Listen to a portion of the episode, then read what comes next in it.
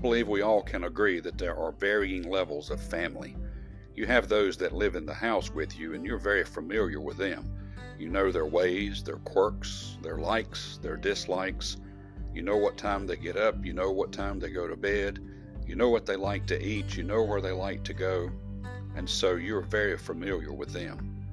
And yes, there are family members outside of your home the grandparents, and if you're married, your parents, and then cousins, and yes, aunts and uncles. You know them, but maybe not quite as well as you do those that live in the house with you, but you're very familiar with them. And then we go beyond that to extended family, outside the family family. They're not necessarily blood relatives, but they're just like family. You spend a lot of time with them, and they're really what you would say more than a friend.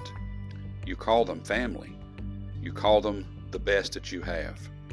And so, yes, varying degrees of family. Families don't always get along.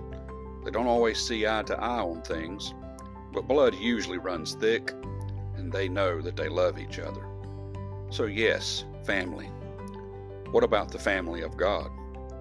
Wouldn't it be nice if we all could just say we all are members of that family? Well, we can be, but you have to be adopted in. Can't just nose your way in because you like to be there. You have to come by the way the Father says, and that's through the Son, Jesus Christ. And so when you do that, you're welcomed in. And we are welcomed in as if we are sons and daughters. 1 John chapter number 3 verse number 1 Behold what manner of love the Father hath bestowed upon us that we should be called the sons of God therefore the world knoweth us not because it knew him not. Beloved now are we the sons of God and it doeth not yet appear what we shall be. But we know that when we shall appear we shall be like him for we shall see him as he is.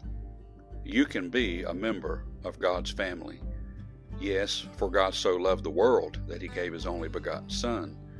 But it says that Jesus is the only way. He's the way, the truth, and the life, and no man cometh unto the Father but by him. So that's your route to the family. That's your adoption paper, is Jesus Christ. Call on him today and be called the sons and daughters of God. May God bless you and have a wonderful day.